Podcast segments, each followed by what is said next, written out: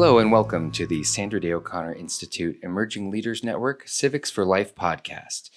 Today, we don't have a special guest, and instead, I'll be sharing with you the first part of our special guide to civics. Here at the O'Connor Institute, we've produced a guide to the foundational principles of American democracy called Civics What You Need to Know. It's also available on our website, but we thought it'd be helpful to have an audio version for those of you who like to listen on your commute or wherever you are that you enjoy listening to our podcasts. So we hope you enjoy this production of Civics What You Need to Know by the O'Connor Institute Emerging Leaders Network. Civics What You Need to Know. There are a number of civics courses out there that list or summarize the basic building blocks of American government. How many representatives do we have? How long is the president's term? And so on. But if you really want to understand how America's government works and what makes it unique, you need to understand what lies beneath those building blocks and where they came from. Justice Sandra Day O'Connor, the founder and namesake of the Sandra Day O'Connor Institute, has put it this way quote, I've seen firsthand how vital it is for all citizens to understand our Constitution and unique system of government and participate actively in their communities.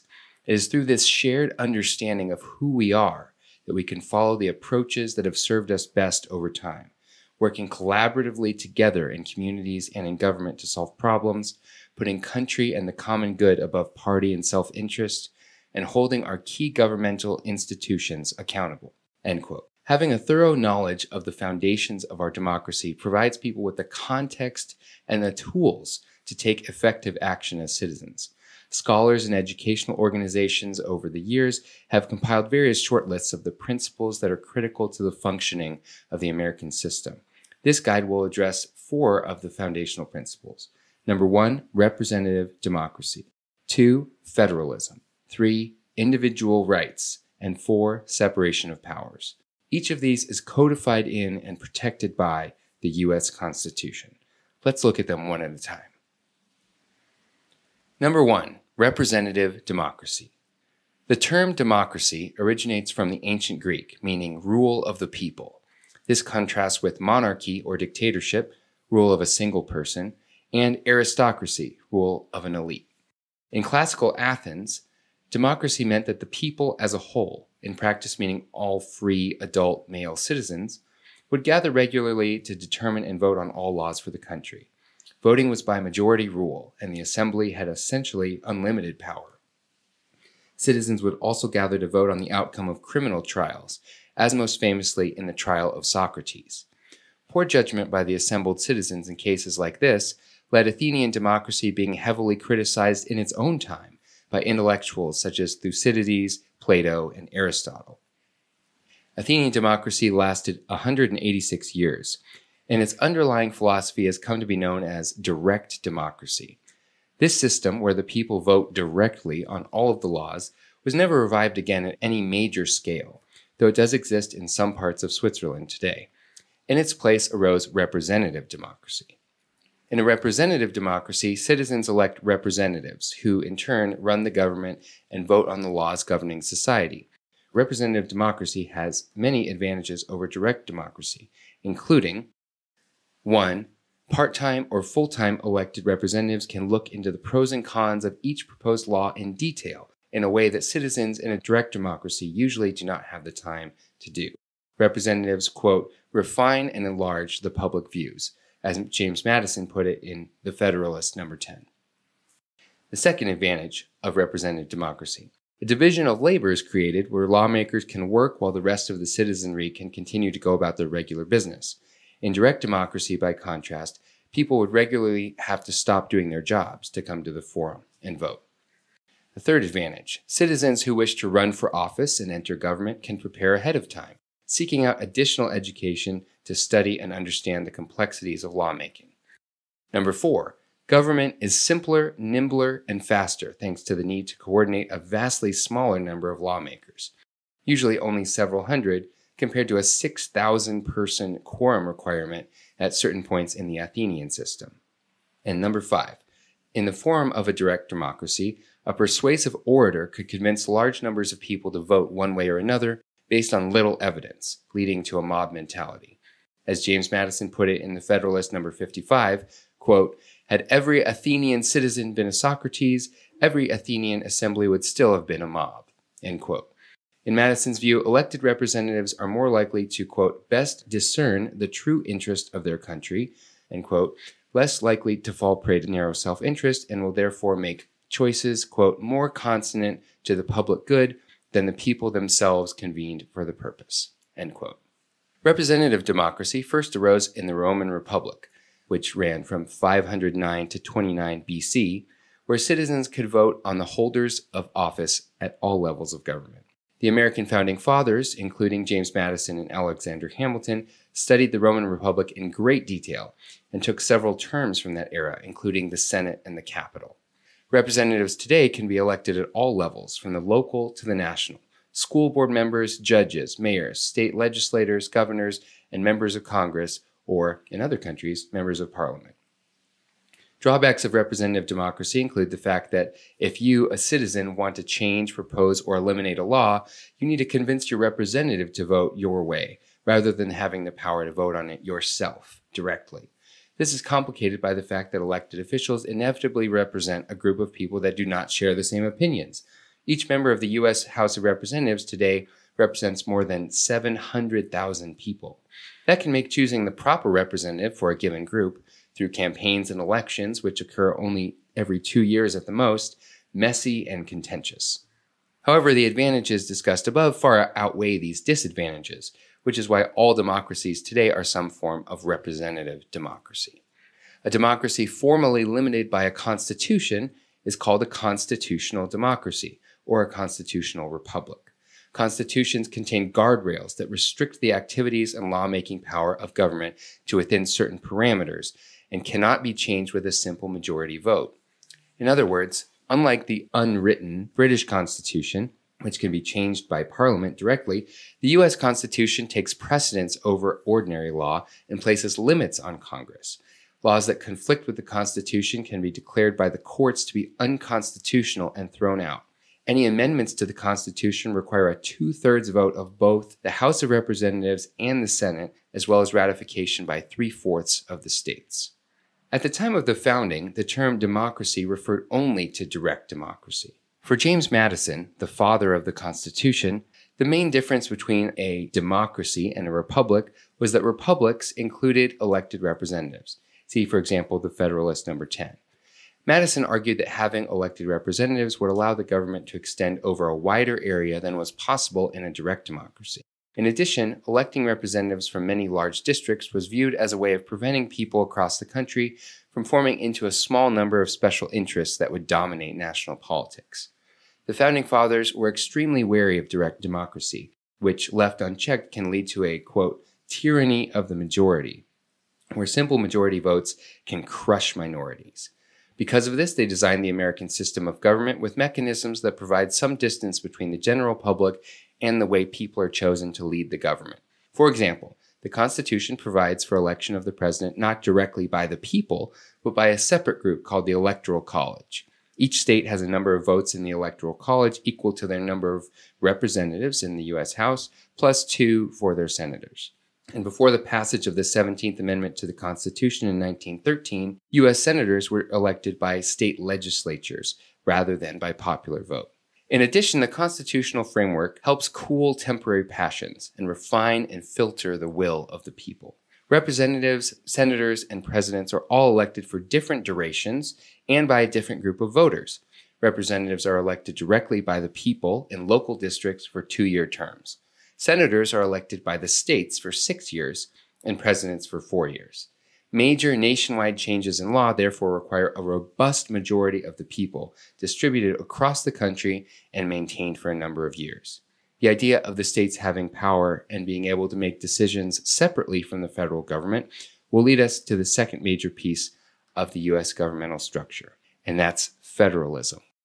Federalism refers to the concept that governmental power is shared between the governments of states on one hand and the federal national government on the other with each having certain areas of jurisdiction into which the other cannot intrude.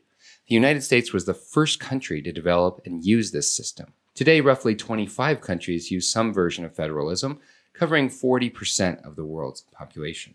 At the time the Constitution was being drafted, there was great concern over creating a federal government with too much power.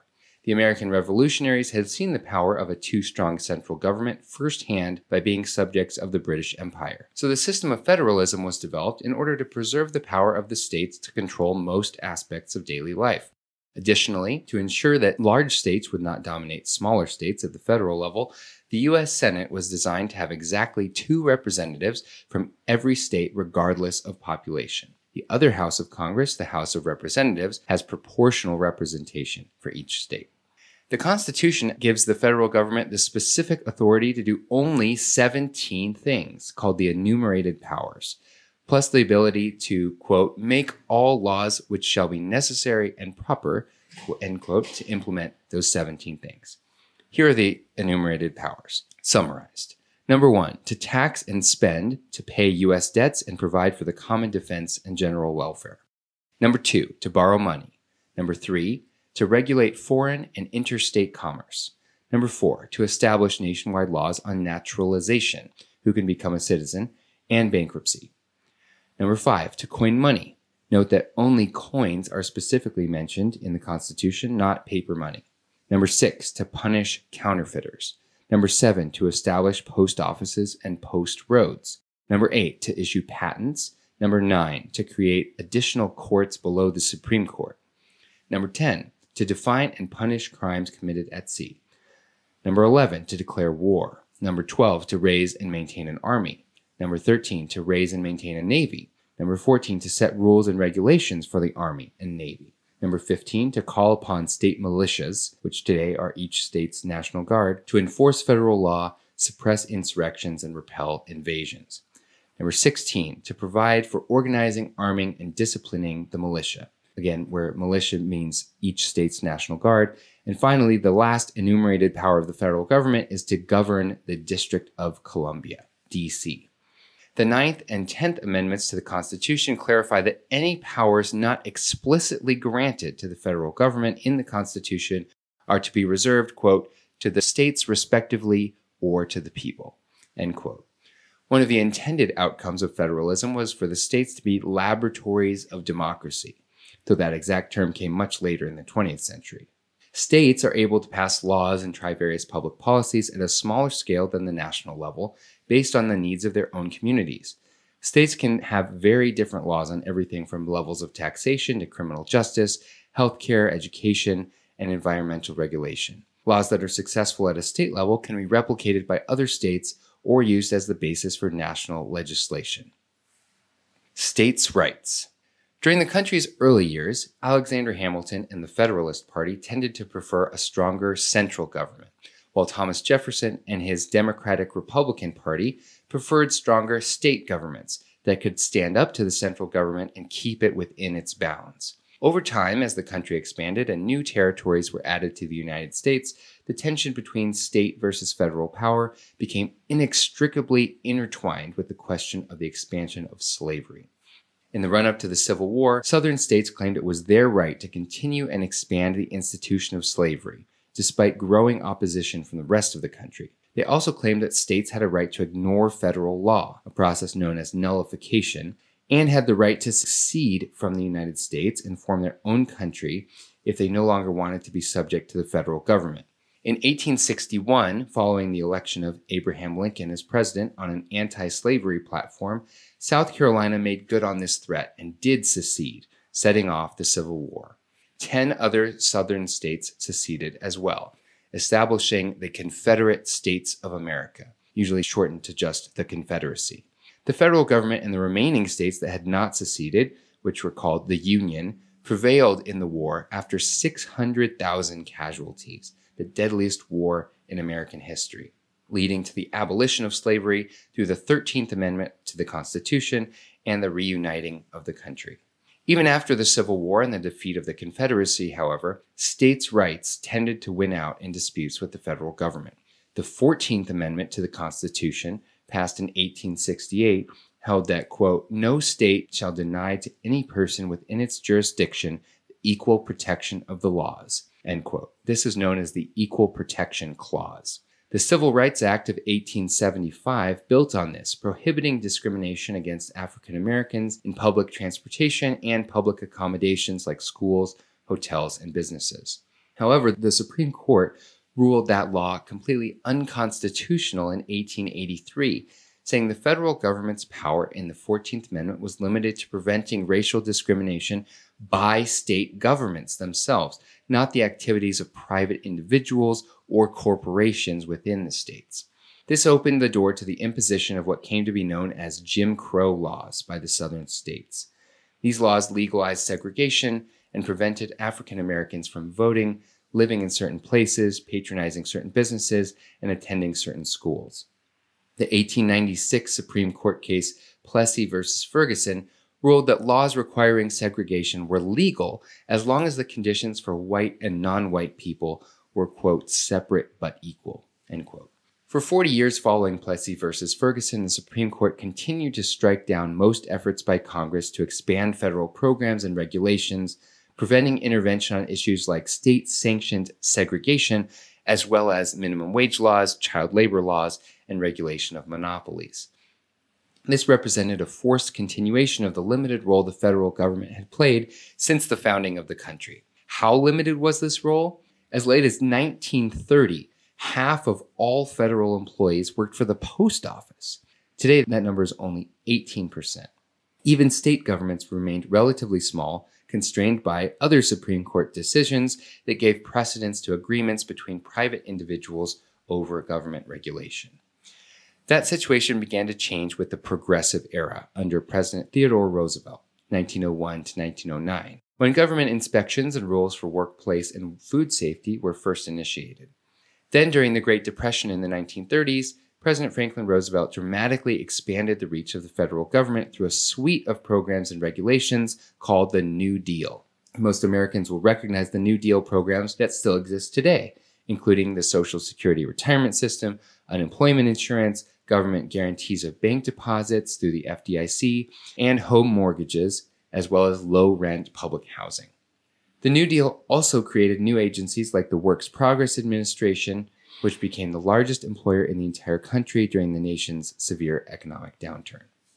The Supreme Court struck down some of the early New Deal programs and laws as unconstitutional, saying, as it had in prior cases like the 1875 Civil Rights Act, that Congress and the federal government had exceeded their authority. This time, as its justification, the court relied upon a narrow view of Congress's power to regulate commerce.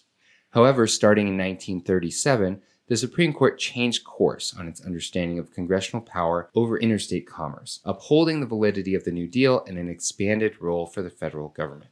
This set the stage for further expansion of federal programs in later years.